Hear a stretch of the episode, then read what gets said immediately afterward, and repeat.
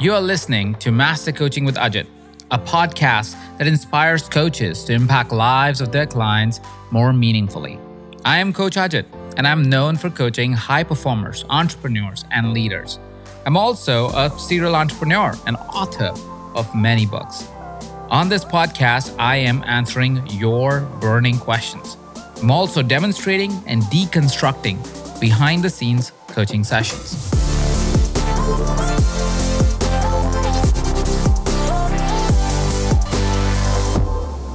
And today's episode is focused on something that you may be struggling with for a very long time.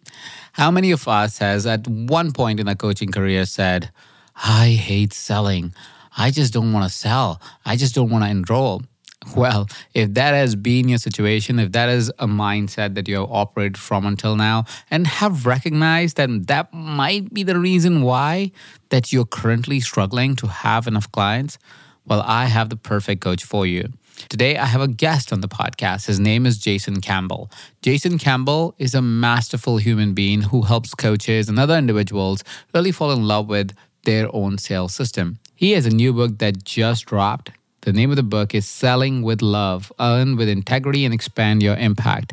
And today's episode on the Master Coaching with Ajit podcast is a masterclass in selling, sales, falling in love with sales, really understanding how enrollment happens, and what is it that you can do to become a masterful coach that enrolls beautifully where your clients actually love the enrollment process.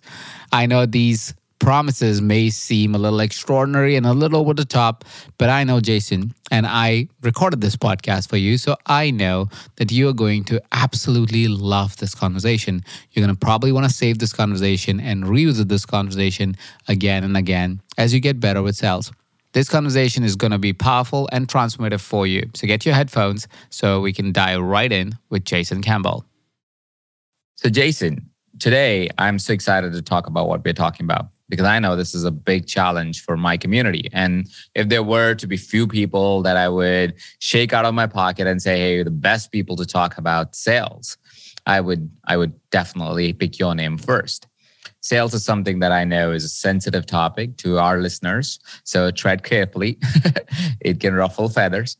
Sometimes it creates uh, deep insecurities and uh, and creates a lot of challenges even before they take the first step towards it. So before I even get into how can anybody get better at sales, let's define what is sales from your point of view. Well, thank you, Ajit, for having me. And I think, uh, yeah, when we start with the definition, it can change a lot of behaviors, right? And sales, um, it's fascinating because right now there's actually a big shift that feels that's happening in the world of sales on a global level. I was talking with a lot of sales experts, and this whole ethos of the manipulative, douchey. Uh, you know, I, I have to pick on the common one, the Wolf of Wall Street style of sales. There's a massive rejection of understanding that that's not the effective way of selling. And this literature that's coming out these days, there's so many people writing books which are, you know, how to sell like we're humans, selling from the heart, um, selling from love, or sell from love. And now I have a book coming out, which is Selling with Love.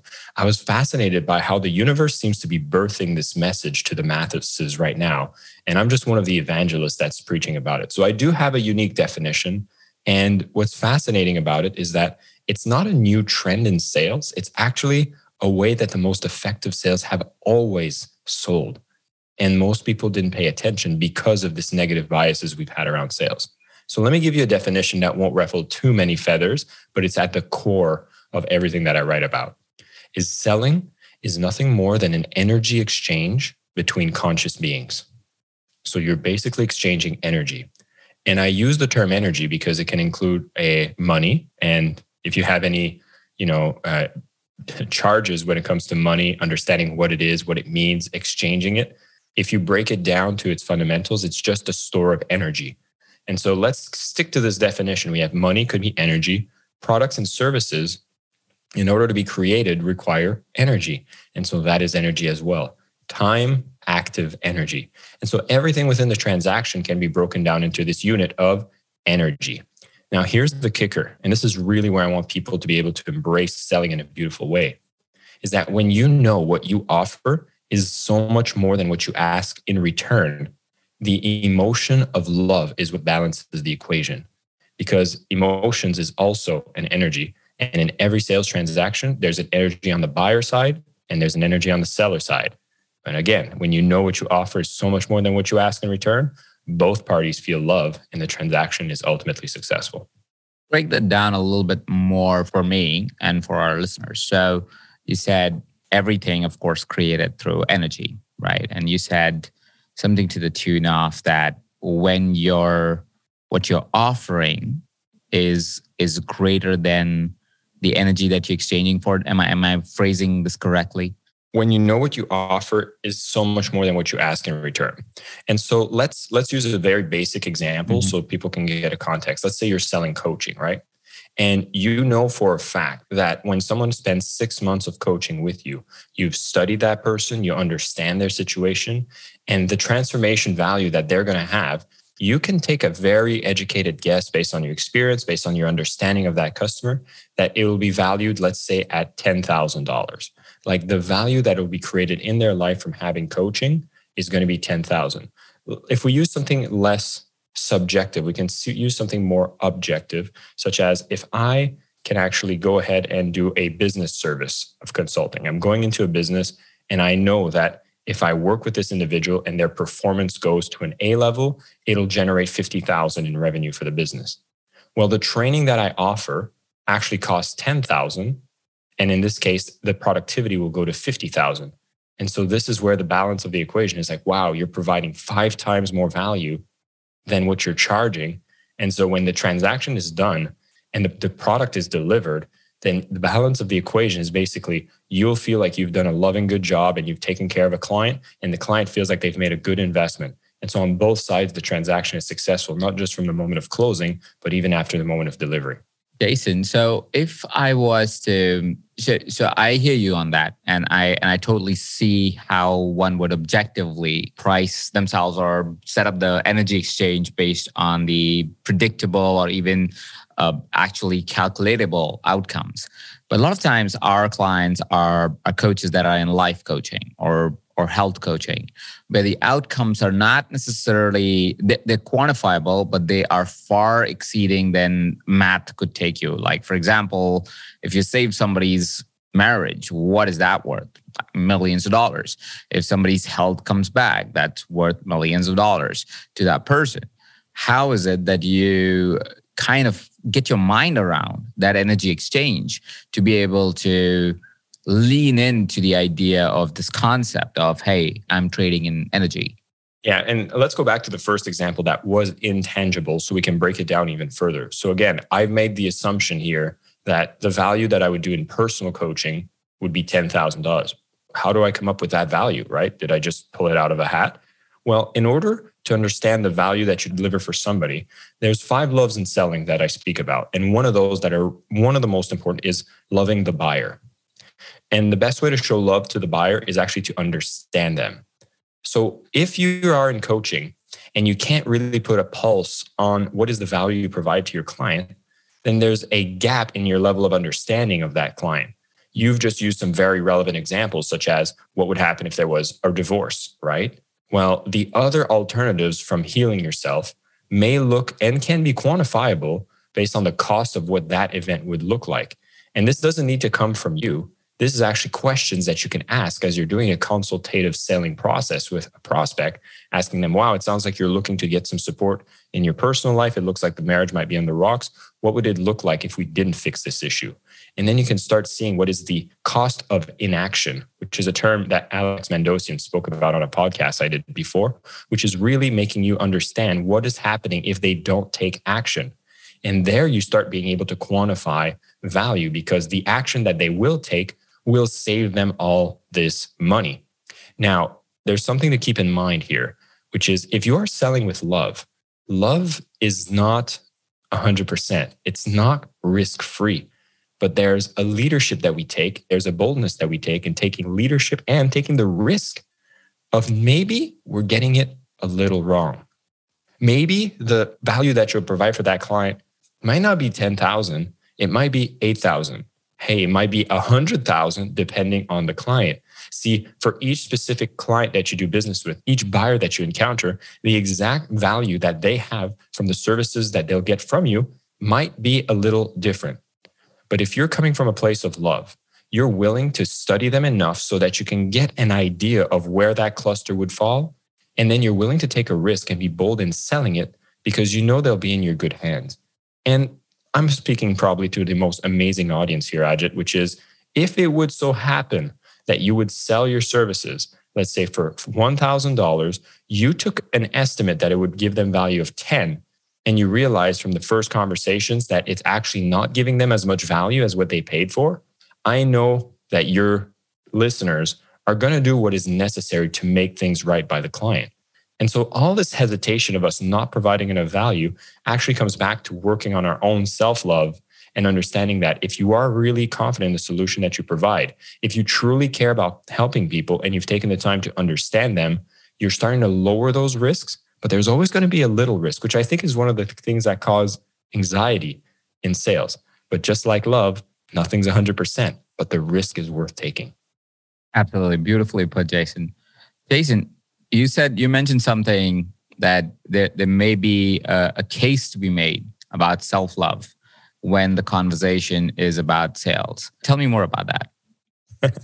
well, if you think about it, my my whole book is about selling with love. And the first part is interesting because it's actually just to make people understand that you don't need to hate sales. Like we mostly have a love hate relationship with sales. It's it's like, wow, I really hate it. I'm not getting the results. So the first part of the book is all about just getting rid of the hate and maybe making a case for liking sales. But again, it's a bit of a trap because then in part 2, we go over the five loves of selling. And the very last chapter of the book is on self-love. That's the last love of sales. But I, I often laugh with with a bit of cheekiness here, but the entire book, in essence, prepares you for the last chapter. Because at the end of the day, the self love is what really holds most people back when it comes to sales. The thing with sales is it puts you and forces you in such a vulnerable state. I mean, you will have people tell you no to your face. You will face rejection and you will maybe take it personally and it will hurt. And then you have to go out and try again and try again. So the cycle of connections with humans, proposing a solution, seeing and having an understanding of them, having them accept or reject. It's basically extremely quick human relationship development with a very high likelihood that the answer will be no. And so, if you haven't done the work for self love, if you've not standing in your energy, realizing that the no is not about rejection, it's actually because the product or service you're offering is just not looking to solve their needs at this moment so then you go to you go back to the drawing board, you understand them better. But it's not a rejection of you. So if you want to be a peak performing salesperson, matter of fact, if you want to be a peak performing human, well, there's practices that you want to bring into your life for self-love. What I personally enjoy working with the community of coaches is you have all the tools and you have your community of people that really help you with this self-love issue so you can start exploring it and i believe that's one of the biggest journeys that you go through when you become a coach is I can sell send you the best sales tactics. I can give you the best training. I could even be the one to sell your product and service. We associate sales as the reason why a lot of things get stuck. Well, let's take that all out of the equation. Imagine that I am the person who's selling your coaching services. Would you still have anxiety with clients coming in?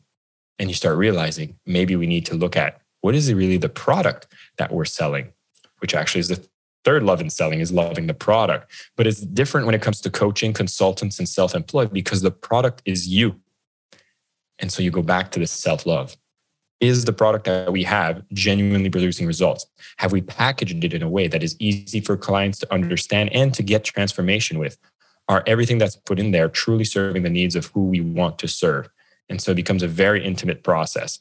But at its root, you always are working on yourself. You're developing your coaching skills and you're developing your own self worth in the process of understanding that you are enough, that rejection is not a rejection of you, it's a rejection of the product. And this one I love, Ajit, from the, um, the Four Agreements. It's one of my classics that I always go back to. And uh, Don Miguel Ruiz speaks of one of the four agreements is always do your best. And this is a message I really want to bring home for most people who are in sales is regardless if you have very little sales training, regardless if you're just beginning at your coaching career, the only action you're ever doing is your best at that time. And if you understand the mindset that even if you're just a beginner and you're starting, that is your best for now. And then you can improve, you can learn, you can practice. And no one's expecting anything less than your best, yet you're always operating at your best. And there's no other judgments aside from the judgments you put on yourself. And that judgment itself holds you back. And it's going to be that voice that paralyzes some in the sales process. You're not an imposter. You're doing your best and you're always on a journey to do some improvements. And that'll be your best for tomorrow. Beautiful. Beautifully put. What I've found, Jason, in, in our experience working with coaches and even with our clients, is that most of the time the tools and techniques are available through the Google gods. You don't actually need the information. Information is not what's stopping you. You do need the information, but that's not what's stopping you. It's the it's the work that needs to be done for that information to be translated into the life of that individual, of that person, which is so true to exactly what you mentioned here as well. It's like, hey, it's not about just knowing what's the sales script per se, and maybe that's what we fear is the sales script, uh, but it is more about knowing if there is that self love that has been implemented in your life or the practices have been brought to in your life so you can experience the the the life of proposing your idea and the energy exchange that it is uh, that is that will create the sale. So, Jason, just so we can round out this topic, what, what what are some of the ideas that you propose for our listeners? And of course, anybody who wants to get the full depth of any of this at any point, we'll link up the book that Jason just released below this podcast episode. Go ahead and check it out at any time. You can get a special offer for it right now, as it's uh, it's releasing right around this time. Uh, but while people are here and while they're listening, Jason, what are some of the ideas that you propose for new coaches, even seasoned coaches that may be struggling to get out of their head and be able to actually go out and do that effort of doing their best and and making their first transaction or at least making their first offer? What are some of those uh, self love practices that you suggest they start with? I think your confidence in sales and your competence in, in sales actually is developed with some practice um, there is some exposure that is necessary. And so, what I often suggest to people if sales is the only isolated incident of what is not working, everything else is great. You have a great product, you have, um, you know, you have clients possibly in the pipeline. Uh, you know that what you deliver is great value. You've isolated it for sales. I often get people to do a bit of an exercise to see if this is truly the case. Is find yourself like, what would it look like if you had to sell someone else's product that you know as a guarantee is going to transform their lives. And I want you to do this as a thought experiment to see if you would have those same hesitations selling someone else's products versus your own. And what you'll probably realize is like, and Ajit, I from this, I have struggles when it comes to selling myself because the work never stops. So if I'm working at Mindvalley, which I did for quite a long time, and I had to sell a product, it was so easy, right? Because that responsibility for delivery was with a company that I had faith was going to deliver something amazing. Yet when I sell myself, I realize that there's even more responsibility that will fall on my shoulders. There's a bigger chance that maybe I'm going to disappoint people. And so there's a bit added pressure. And so when I start to actually see what would this look like if I was selling something other than myself and seeing where those gaps lie, you're going to be able to quickly dis- like discover what are the self-love areas that you would want to look into investigating a little further. And so in this case getting coaching yourself getting that support the morning routines. I mean i could get into some of those like meditation breath work journaling journaling being the most powerful one. But the, the self-love is really just jumping into personal growth and then uncovering all these little demons that are in your subconscious and pulling them up one at a time which is essentially what you'll end up doing a lot of times with the clients that you're going to serve. So you need to be going on your own journey as well. I've had one of students that uh, was looking for some sales advice uh, for a specific product. I was very aware of the product. It was the product that i had went through myself. And she she came to me and, and this is going to be maybe a little controversial and maybe you'll have a different opinion on this ajit but um, i had my own values on this whereas that they came to me they're like i'm trying to sell to these people i was like okay you have a target market and they're like the product is actually a product that they've licensed a framework that they've licensed that was very effective i was like okay that's good i like this product as well And they're like, but I feel like an imposter. And I said, okay, well, let's let's unpack that a little bit. Why do you think you feel like an imposter selling this product that you know has a great delivery? And I'm thinking it's maybe an issue about self-love. And and they answered, well, I feel like an imposter because uh, although I've been certified to be a practitioner for this practice, I've actually never completed the practice. I've never actually done the work that I'm telling other people's to do. And so I said, Well, I'm sorry to say that the reason you're feeling like an imposter, that guilt or shame that might be coming in, is because you you you kind of are. I, and I'm sorry to be so blunt, but if you're going to be practicing something or preaching something that you haven't done the work yourself, it's going to come across as a hypocrite. And I know there's so much more that you want to do. Like if you truly believe in the impact you want to make with the practice that you preach, you should complete it as well. And this one is where I I, I don't know if there's differences of, of opinion here, but I'd love to know your thoughts on it, Ajit, because if you're going to go out there and do coaching, proposing solutions, which is at the core of what you want to sell, I think that there's a duty for you to actually follow your own tools and talk about your own experiences with it. What do you think? I, I, I agree with you. You have to, if you're going to propose an offer, and that offer can be it's somebody else's framework, your own framework, however it is, the the thing that you don't have to do, which is to perfect the system because there is no perfect system. So you'll always find a framework, especially in coaching, because human psychology, we are learning all the time something new. Biology, we are learning something all the time.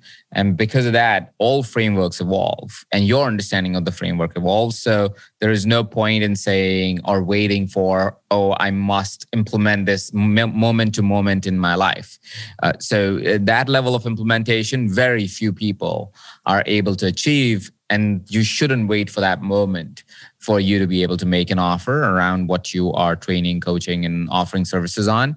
But should you at least practice what you preach? Should you at least know that it works for you and for a few clients before you make an offer?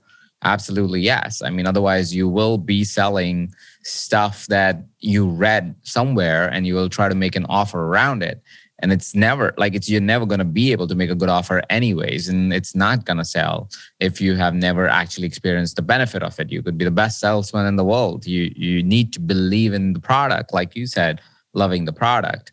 And how do you love a product? The way you love a product is by actually seeing holy shit this is what it did for me. I remember my early times at Mindvalley when i just started the journey. I uh, i was uh, it's like 12 13 years ago now. But at that time i was uh, i was new to sales especially online sales. I had no idea how to do it. And uh, one of the things that i found when i came to Mindvalley was personal development because again i was very new to the idea of personal development. And i come in and i am trying to sell these things. And as i look through them i'm like i don't know what these are. Like i can't you know like i don't i was just selling whatever somebody else told me to write. I would write it and put it up on the internet and it would sell. But i was like this is not making any sense because i have no idea how to sell it. I don't know who my customer is. I don't know who and what is the benefit they're getting. And then there was a mentor of mine very early on in my Mindvalley career that i've often attributed a lot of my uh, journey around personal development to. His name is Juan Martitegui he's a phenomenal entrepreneur himself. And juan said um, Ajit, why don't you do a little experiment? Uh, why don't you go ahead and do these products? And why don't you go ahead and experience this thing that you talk about? Why don't you read this book? And I remember reading a very odd book at that time. Um, I, I, I forget the name right now, but that was a book about how different things that we would think are fringe ideas or ideas that are that are like they don't make sense to a person that has not studied the world of personal transformation because it's all new science it was just a book about that. And I was like, wow, that's amazing. And as I read through it, I started doing those experiments myself. And I was like, holy cow, now I can sell this stuff because now I can see this experience for myself. I knew exactly what I felt before I didn't do it, what I was what I was feeling when I was doing it, and what was the benefit at the end of it. So there was no experience that I didn't know of my client and my customer. And because I knew all of that experience, now it was easy for me to communicate that experience because I was just talking to me. uh, I was talking to a version of me that has different, yes, belief systems and priorities and all of that stuff in life, but they have the same kind of internal dialogue that I had. So it was much easier for me to write marketing then for Mindvalley once I went through the programs before instead of just writing based on whatever the author said.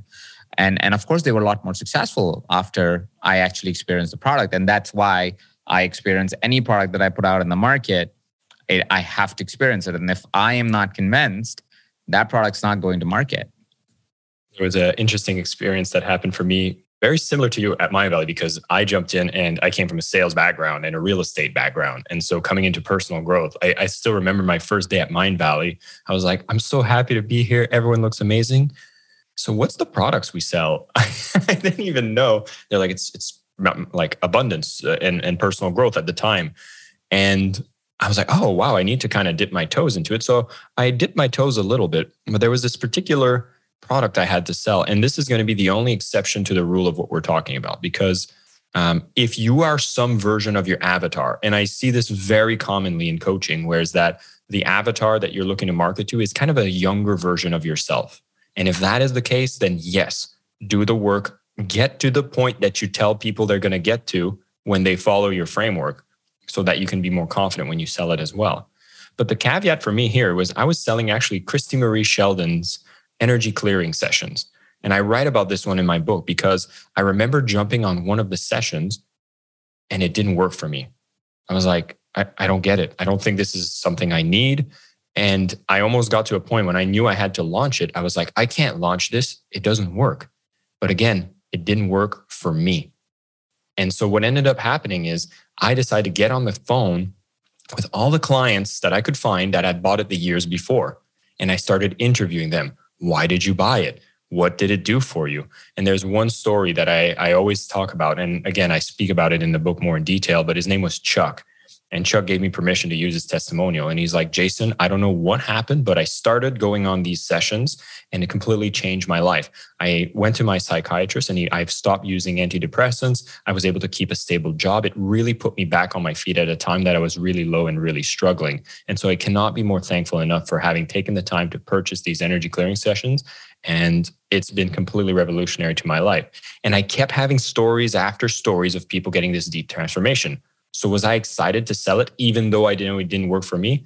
Absolutely. Because just like somebody who might be working, let's say in a Lamborghini dealership or in a luxury hotel and might not be able to book the room themselves, when you start borrowing the stories of people that have had that experience and you know the value it provides for them, that would be the only exception to the rule, which can be very important for, let's say, a coach who might be dealing with an avatar that is very different from themselves but it wouldn't take away or give you a free pass from doing the self work. The self work is always going to be at the foundation. And the more you do some of that, you'll see that everything else starts moving more flawlessly. I hear you. And and actually the book that I was talking about was called Best Evidence. And uh, and I don't know if it's still published or not, but Best Evidence was basically evidence around things that otherwise would feel like they're out of the realm of common understanding of, of people. A beautiful book what I, I do agree to some degree to what you said. I, I don't know if I fully agree. So I would take a scenario uh, where I would take somebody else's framework and I would position it, but I would almost exclusively only use it in scenarios where it can be empirically proven. And so it's more like a format you're running, it's more like a template that you're running more so than an experience that you're running. Let me give you an example. So here at EverCoach, in partnership with Mindvalley, we run a, a two certifications that you don't need to personally experience and you can run almost empirically right so one certification is called certified business coach it's a it's a coach consultant training you don't have to have a really successful business but you could take the templates inside certified business coach and almost copy paste to success and that's a model that you're learning to replicate. And you can find evidence, like you said, through the entire modules, right? In, in inside the program, and you're taught, you're given case study after case study. You're like, oh, this is how this helps. This is how this helps. This is where this data is. There is so you don't have to be convinced of the sale. It's inbuilt for you, right? But it's also because it's in the dynamics of business. It's very different than life right? It's it's business can be systemized to a certain degree and that's what the area cbc plays in a certified business coach plays in. The other one's called certified hollow body coach which is uh, more in the lines of health certification. Again it's something that you you don't have to be overweight to help somebody who's struggling with weight to use the template inside certified hollow body. Does it help if you do the whole experience yourself and see the change in your own body as you're experiencing it Absolutely, because it integrates not only the traditional health education, but also integrates health education with mindset, with meditation, with all of this amazing other tools that other certifications don't consider. So, so yes, there are certain certifications that will allow you to give you that detail of framework that you can use as templates but i would say that would be that would be not a common thing especially for a coach that is not um, if not that I'm saying you have to get certified, right? I'm not somebody. I've never advocated that you absolutely must certify or get certified as a person to be able to coach. You need to be more curious and intentional about the outcome you want to create with people, more so than be certified. Certification doesn't mean competence, but at the same point of time, if you are going out in the world without a certificate, and if you have not had the experience and you're borrowing it off internet, uh, whatever template that you're running then you're running a risk of uh, not only not being able to sell it, but even if you sell it, to run a really poor outcome for your client, which is worse than uh, not being able to make a sale. It's worse to make a sale and then not do what you said you're going to do just because you didn't put in the work before. So, so my invitation is is probably a two step. First is try to do the work if you can, if you are in that journey, if you're not in that field and you're choosing a field that is different then at least get something that will give you confidence in the work that you're going to demonstrate to your clients. What do you think about that jason? I couldn't agree more with the idea of what happens when you do get the certification. I'm going to actually slice away the actual powerful value that comes from the certifications you get like going through this business coaching frameworks, you're going to get the frameworks, you're going to get the education, you're going to build up these competence. This should be aware for everybody that's choosing a framework. Whatever framework you decide to choose to get certified, I think there's massive values because again, what limits most people to making sales is actually understanding and fully valuing their own competence in delivering the results that they sell that they're going to be doing. But let's let's put that aside and just think from a pure conversion sales methodology is the fourth love of selling is actually loving the process of selling. And if you know and you've taken the time to understand the people that would buy from you, that they will actually want to work with people that have credentials, that have certifications, then you can look at these certifications as an investment in conversion, right? Like it is, if I'm going to a doctor and they're like, yeah, I I never went to med school, but I I've studied a lot and I'm really good and I can make an operation on you. I'd be like, hold on a minute.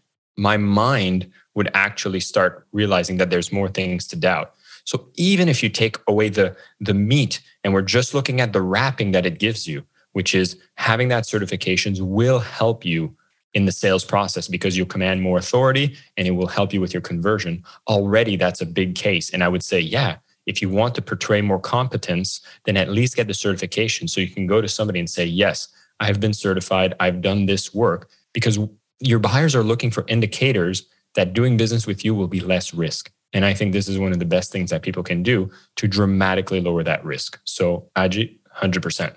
Thanks, Jason.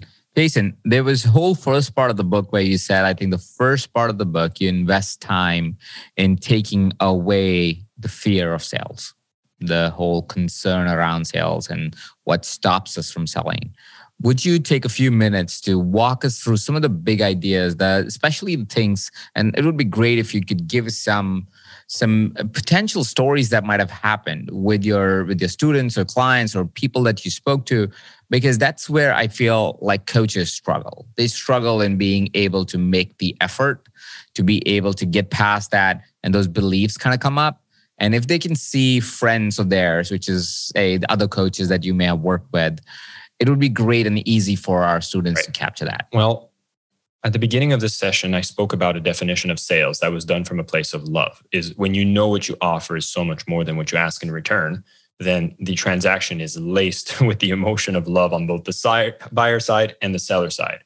So, in the first part of the book, I start actually breaking down well, what happens if you're not selling with love? Like, what are the other major emotions that can be doing a transaction and how do we react to those and how can we identify where we stand? And i'm going to go through the first two quick but i'm going to spend extra time on the third one because that's where i see the majority of the clients that i deal with particularly when their coaches are at that third emotion. So let's start with one and two. I already talked a bit about this one. It's what i called shame and guilt blockages. So this is when you absolutely dread the idea of selling because at the core the idea of having any responsibility with the sale you're about to make would be shameful or guilty. Like this would be the complete opposite of the equation saying I'm going to sell something for a hundred thousand, but the person's going to get a thousand dollars out of it. Right. So if that's the equation, this emotion of shame and guilt, is it a bad thing? No, no, that's actually a good response. This is giving you a clue that there's some work to be done. Whereas that you need to see, like, hey, what is actually the value that you provide? What's the price point of the product? Like if I was going to go and sell a pen to somebody, because that's the fun example they like using in sales, and I will say, hey, you should grab this pen. It works amazing and you'll love it. I'll just need $2 for it. Ajit, you give me $2. You're like, great, I have a pen. You start writing, you realize the pen has no ink, it doesn't work, it's broken. You'd be like, what the hell? And a natural emotion that we should have as the seller is we should feel guilty about doing this because you made promises that you did not actually fulfill. And so, if you're selling from this emotion, the first litmus test is how good is the product? Is it truly delivering on what you promise? And is there congruency there? Which is actually the easy part. Where shame and guilt blockages become a problem is when, again, it's because the self work and the ideas of what we have around being a salesperson makes us have shame and guilt. I'll give you an example. If you're somebody that's going out to sell. And every time you go sell, you feel like you're the, let's call the most obvious stereotype, where nine times out of 10, when I ask for an example of a salesperson, they come up, the used car salesman. It's the most stereotypical example of a salesperson. And if not, you're going to look at examples like The Wolf of Wall Street, which, let's be clear, the entire movie is about somebody taking advantage of buyers and taking their money and defrauding them, right? In investments that weren't worth it. And so if you're someone with conscience, like, I don't want to be like that. You want to be a good human is actually making an impact in the world. And so if your stereotype of what a salesperson is actually stepping into an identity of a manipulative salesperson on Wall Street or used car uh, salesman that's actually giving you a crap car for too expensive, then of course you don't want to sell because you're stepping into an identity that is completely incongruent with who you are. And so what I invite people to do at this stage is really to see what are the identities that you could step into that you would be proud to, and realizing that we're all salespeople. Ajit, you're a salesperson. The biggest idols that you look into is like the, the Elon Musk, amazing salesperson. If that's someone you admire, if Donald Trump is someone you admire, you cannot take away the fact that that man is a salesperson as well. But you can take some more subtle examples, such as Gandhi, like he led a movement of peaceful revolution. That is an incredible display of beautiful salesmanship. And so I want to remove any of your associations with a negative salesperson. Realize that sales comes in many forms and it's done in every interaction in life. Like for me to be able to get on this podcast, I had an interaction with Ajit to invite me here. That was a sales process. If you're looking for a partner in life, I mean, what is the best, most known closing line that everybody's familiar with, and most of us need to go through? At least one, uh, one of us will have to go through. Is, "Will you marry me?" is that not anything but a closing? Well, again, for everything you want in life and everything you do, sales will be involved. And so now you can pick some powerful identities. Think of your role models. Step into that when you sell and see which ones you want to borrow. But again, your style of selling is the way that you'll want to sell. And it doesn't need to be like the ones that you don't want to associate with. That usually helps a lot with the shame guilt blockages. I go deeper about, you know, the, the traumas that could have happened in childhood, looking at parents saying no means no, why like salespeople resist following up. There's so much baggage to unpack there. But for the sake of this, I'll just say look at better idols and realize we're all salespeople. So if you graduate from that, you go to that second category, which I call the fear pride paradox. And this is a dangerous way of selling. This is the, you learn all the tactics of selling but you don't take responsibility for the result. So this would be an example of saying someone like me taking any product off the shelves and just the fact that I have a gift of the gab, you could say, I could go and sell it and not care what happens to the buyer. It's a very dangerous, and there's a lot of salespeople that are at this level because they think this is the peak level of selling. But I'll tell you, this one's an example of myself. I had a time in my early 20s where I was selling real estate education coaching programs. And I was in the company. I felt like I was doing good. I was charging 40,000, 100,000 for people to become millionaires when it comes to transacting real estate. I had results myself, not without any struggle.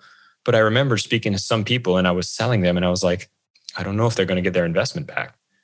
But I was so into it and I knew what to say that I was able to make some sales. And it left me with an emotion that was dark and I felt depressed. And I realized that whenever you sell from this place where you take no responsibility, this feels like an empty success. And you're selling from a place of lack. It's like, if I make this money, if I make these sales, I'll be admired. I, people will like me. But ultimately, you're not making a positive impact in the world. And so it's very interesting that typically people that are operating from this level of sales are usually accompanied with uh, mental health issues or addiction issues. And so you're seeing gambling, sex, drugs, alcohol are often associated with the stereotypical salesperson because you numb yourself to the reality that there is an energy exchange. If it's coming from a place of scarcity, you're going to feel that emotion, or rather, you're going to want to try not to feel that emotion. So instead of fixing the problem, we'll find ways to ignore it more effectively. And again, these are the lower emotions. The problem in our society is we reward and incentivize the people who won't take that responsibility. But again, this is changing today. As I mentioned at the beginning, there's a wave of people waking up to a better way of selling, and we're almost there. It brings us to that third level. And this is where I think most of the people listening to this podcast will fall into. It's called the rational sabotage. Rational sabotage is when you've actually graduated from this and realize you do understand that you have a responsibility for the sales you make. A client is actually someone that is in your care. And so you have to care about the results that they get. Yet there's still a fear there. And we feel like we're doing better than the previous level because now we actually have care for the results. The problem is we don't want to take responsibility for it. So what do we do? We try to give the buying decision responsibility to the buyer and they don't want it.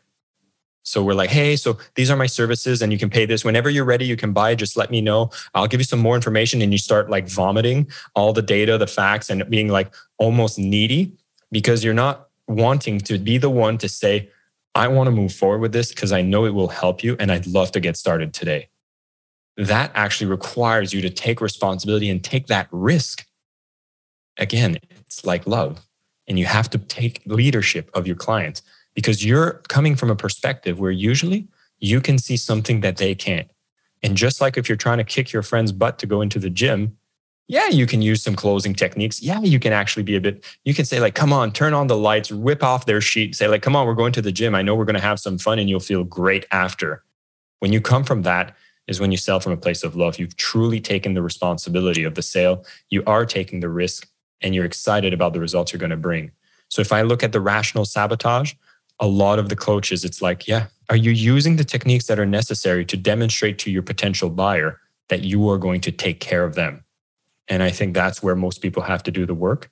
And there's risks to be taken and rejections to be had. But that, again, with practice, with guidance, and understanding that there is something better, which is selling from a place of love, is really going to liberate most people who think that the only alternative is to regress back to not caring. And that is not the answer. Here you mention risk quite a few times in explaining all of that. By the way, that's so on the spot. Like it's super on spot. I feel a lot of our listeners right now must be going, mm-hmm, that's me. that is me. I, I, can see myself in those words. I can see myself doing it. I absolutely see you. I, I absolutely hear our listeners kind of leaning into that a little bit more. Mike, my question around risk is risk is is you know scary for some people taking that risk i mean that's that's why we also see a lot of humans right now struggle to say yes to relationships or even lean into a relationship. I was recently reading a study which which reports no, we are not having higher divorce rates, and the reason is because people are not getting married. uh, because we're not saying yes because it's risky, right? People are not getting in relationships because it's risky my question really to to round it out is we're finding it so hard to take risk in life because of all the fears that have surrounded us especially in the recent times. What would be your advice as somebody who of course has championed taking this risk? And you have in your other life as well and maybe we should talk about that a little bit. I mean currently you're in bali for the past two years where you just said i'm going to operate from a different country for like a year and then you're locked in there for the last two years and you, you're living a life where you're saying yeses. Uh, or so that's how i see you at least. You say yes to okay there's maybe a little bit of risk but i'm going to go try this. What would you say to a new coach or a seasoned coach who may currently, as you say, well, it's a little bit of a risk, is in their subconscious going, I don't know if I'm ready for that. Yeah. So I think there's actually two major buckets of risk, right? There's risk that is unnecessary, and there's kind of a systemic risk as well. Nothing is 100%. And I think there's a comfort and a letting go element of control that we need to have. I mean, I no better educator than what has happened in the last two years with COVID because all those plans got thrown out and you had to go back to the drawing board. But I think looking here, you know, we're in 2022. For those of you who are listening, even as the entire world shifted, you're still here. And there's still some progress happening. There's changes that have happening. And I want to be empathetic. It's been much harder for some than others, but you're still here. So that means your chapter isn't done. You're still on the journey.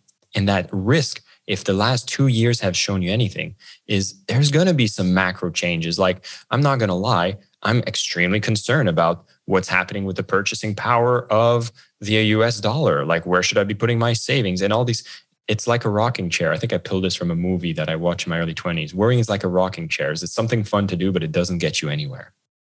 And so, and I know which one it is. It's Van Wilder. And I hope nobody goes to Google what that movie is because it's a college movie, but it's funny. Um, that being said, there's going to be an existing risk. And I think there's some comfort that we have to have with the fact that nothing will ever be 100%. And these can be done with taking just realizing that, hey, I had this plan, but I'm going to take a different path. Uh, maybe I'll drive through a different road just to appreciate that, hey, maybe I'll get a little lost, but everything ends up being okay there's a lot of safety nets that exist to be able to allow us to take these micro risks. And if you get started with just taking a little more, a little more of these, call them non threatening risks, then your tolerance for it will go up and you'll start saying, Hey, I can say yes to so many things because my mind is so paralyzed with fear that it stops me from taking any of these chances. And I'll tell you, the best things to be experienced in life are the rewards after taking this little risk and being okay that we might stumble, and that's fine.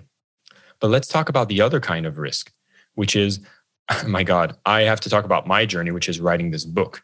Writing this book was extremely risky for me.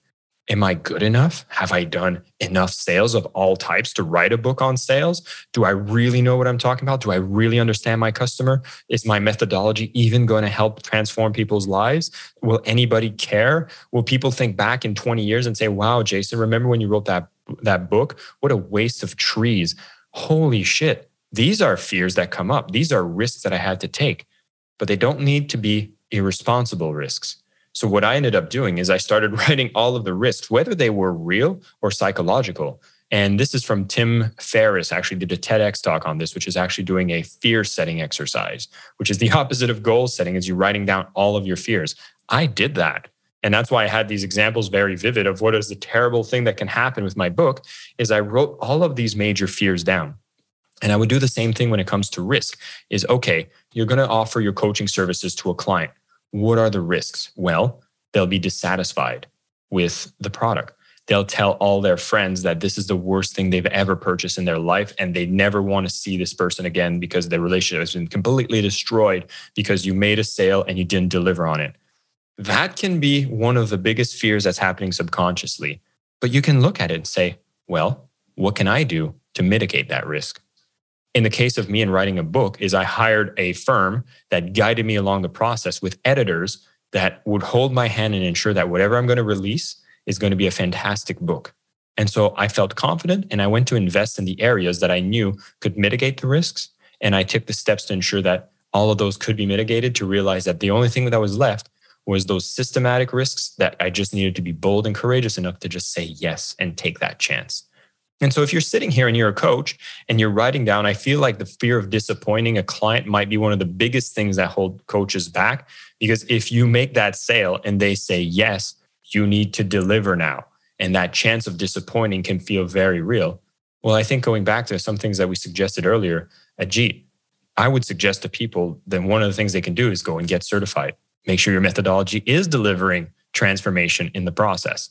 What are the other risks that you have? What are actions you can take? Well, I could make sure that there's an onboarding process that ensures that when they start, we can really dig down and understand what transformation they're going to have. Oh, I can take this framework, I can get this certification, I can put in the work, et cetera, et cetera. So when you start actually mapping out these risks, these fears, you start realizing that it's not just in your head, there can be a solution to all of them. I'll add one more thing, which is a bit of a personal journey that I went through. And this exercise actually helped me in the moment of a crisis. And it was my father who helped me with this. When I was doing uh, real estate investment seminars, actually before that, I was actually doing US real estate. And everything that I had learned around how to transact US real estate um, was from these, um, let's not sugarcoat it, uh, scam artists like that were teaching real estate investment seminars. And everything I've been taught was sketchy, was wrong. They disappeared. And I was in a place where I had some properties under contract and I realized I didn't know what I was doing. I was freaking out. And I went into a bit of a depression. I was filled with anxiety. And I just remember like I wasn't sleeping, I wasn't eating, I was going crazy. And my dad just invited me over for pizza. And uh, when I went to see him, he's like, "So what's wrong?" And I'm just like rambling all sorts of. It's like everything's wrong. No, no, no, no. I'm I'm being a bit hysteric. And then he just pulled out a piece of paper. He's like, "Well, let's walk through this one by one. What is wrong?" I'm like, "Well, I don't know the real estate transaction process. What I've been taught was wrong." He's like, "Okay, who can we talk to to fix this?" I'm like, "Well, I'd have to talk to a title agent." He's like, "Okay, that's action one. What's next?" Well, the legal structures I don't even know. Okay, can we talk to a lawyer? Yes. Okay, what about the process of the transaction? Can you talk to a realtor? Yeah. So one by one, he helped me make a list of the actions I needed to take.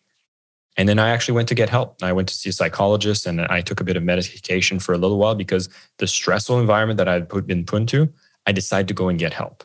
And I was able to get that help and it got me back through. But the catalyst moment was when I decided to just write down everything I thought was a thousand things that I was worried about, ended up being about seven. And when I solved these one by one, then I went back out there and I made the decisions that were necessary to take me to the next step in my journey. Such a beautiful story, Jason, and such a good reminder of how much we make up the story versus the truth of the situation. How much, when we just think about a thing, our mind will keep thinking about it and make one problem seem like a thousand. Whereas if we write about it, journal about it, fear set it, it'll become just one thing or five things or seven things, which are much more easier to tackle than to run that mental chase that we tend to run. After you have listened to this episode, is to do that exercise, do fear setting, do the exercise of seeing what is it that you really are scared of in in going out in the world and and creating those sales for yourself. And what is it that makes you that uncomfortable that you wouldn't take action? And to add to everything that jason said i also want to remind you that there is one true motivator in all of our lives and that is progress if we are able to create progress in anything in our life, we feel excited about that direction. The reason why you're excited about coaching today and may not be tomorrow is if you do not create progress in coaching. If you're excited about a relationship today and you were not excited about that relationship tomorrow, is because there was no progress.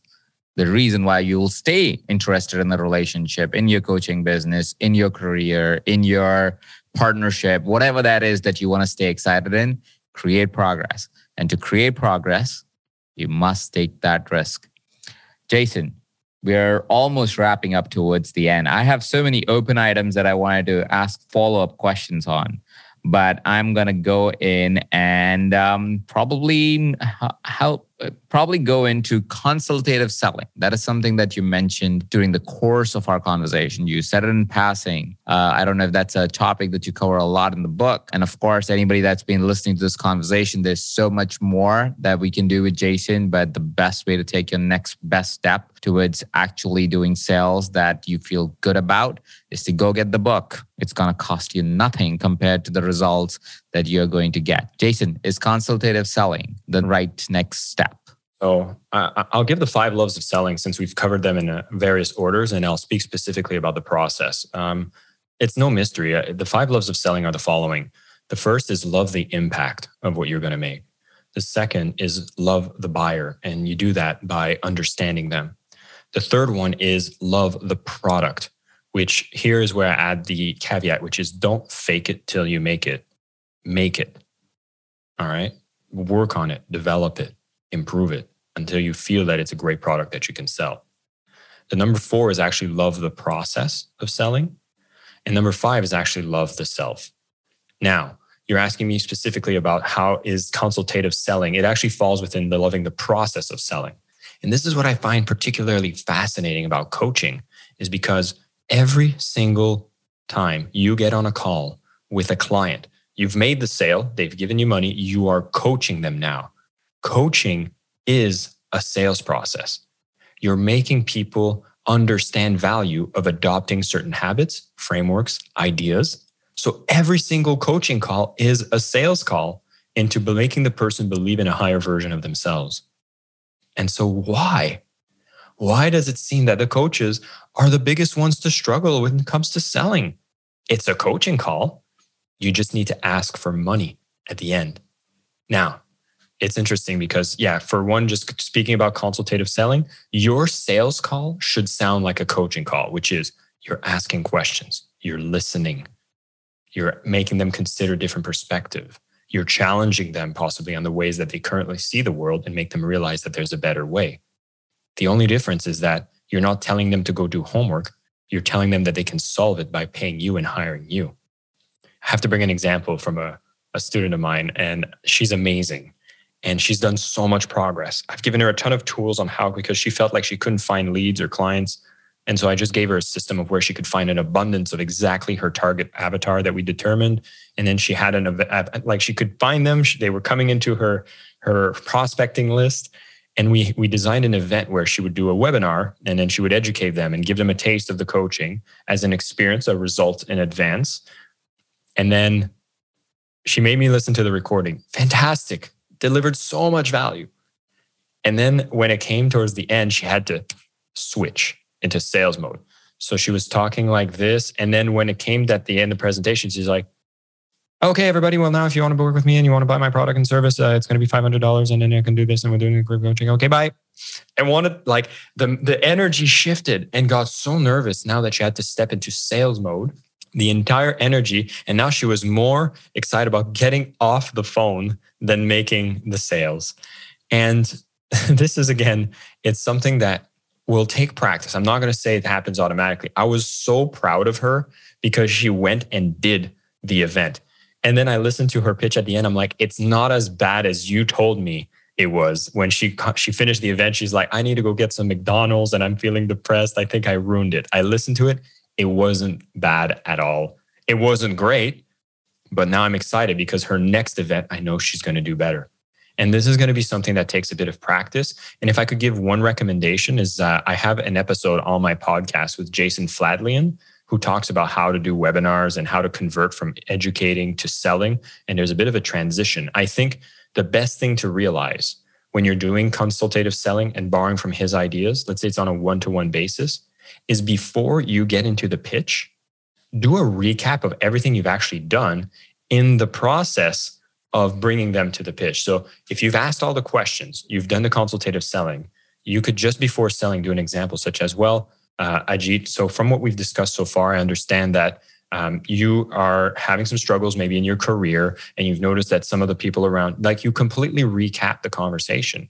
And then they'll realize that, oh my God, they had so much value in the sales process. But that's not the point. The point is you'll realize that you gave a lot of value in the sales process.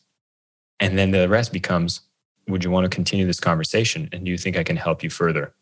And it should be a nice way to transition into the close and take away all the anxiety that will happen when you make that shift. I'm not saying it's going to be perfect the first time, but I would want you all who are listening to make me a promise that just because the first time didn't go exactly as planned, that you're going to hold yourself back from doing it a second time. Because the benefit is that if you're starting from here, your progress will give you that growth. And then again, you will feel excited when you look at the growth because you will grow so fast. But again, take that risk, take that action, and you will have an amazing practice as you start to not throw away sales and put it in a shadow box of a negative, necessary evil in your business, but truly embody it as an act of love that can be beautiful. So true, Jason. And that reminds me of my own journey of starting with webinars and starting with live presentations and i used to race through it and i was somebody who was sitting behind scenes helping companies design their sales presentations and i was good at that part but when it came down to me doing it I started doing exactly as your client did. I would race through it. I would leave like the last 10 minutes in a three hour presentation to make an offer.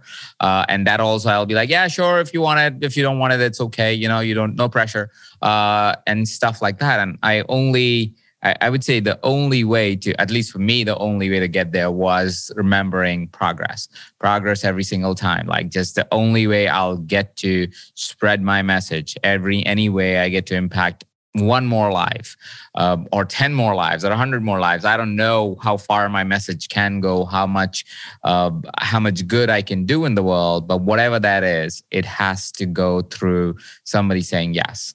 And it's not only a yes always to a purchase. Sometimes it, it is a yes to coming to a webinar to coming to a free seminar coming to an opportunity to meet someone everything is a sale it is just that in our minds, we don't categorize certain things as sales and we categorize other things as sales. When we ask for money, then it's sales. And when it's asking for some kind of favor, it is not, or whatever that is. And we just have to start to recalibrate all of that garbage that our mind has stuck with, with all the beliefs that you're talking about as well, Jason, here today, that you just need to recalibrate that so you can finally position yourself in a way where you see progress every single time you do something. You go, okay, I did this effort this time and I made a little bit of progress. And now I'm going to do some more effort and then some more effort.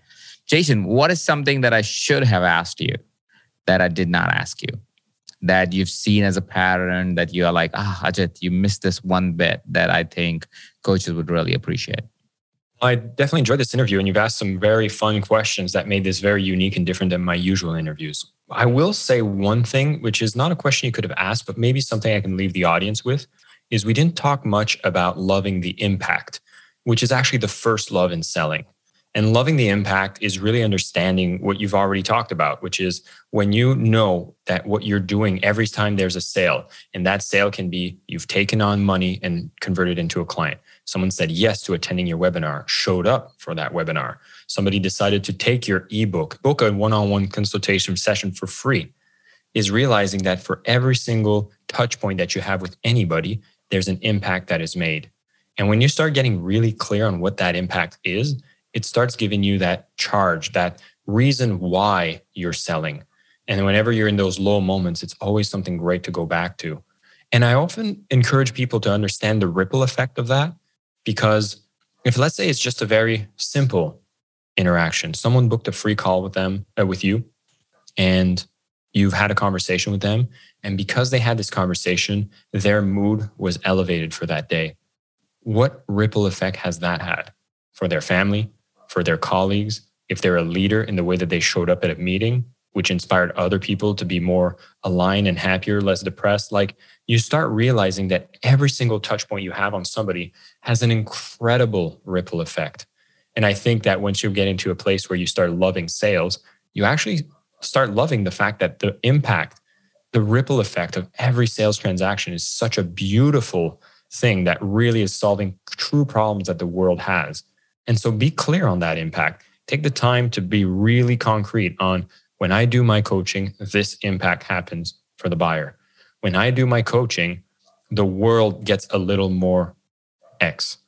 And then, most importantly, because again, I find with coaches, it's the most forgotten piece, is whenever I make a sales, the impact that happens for me.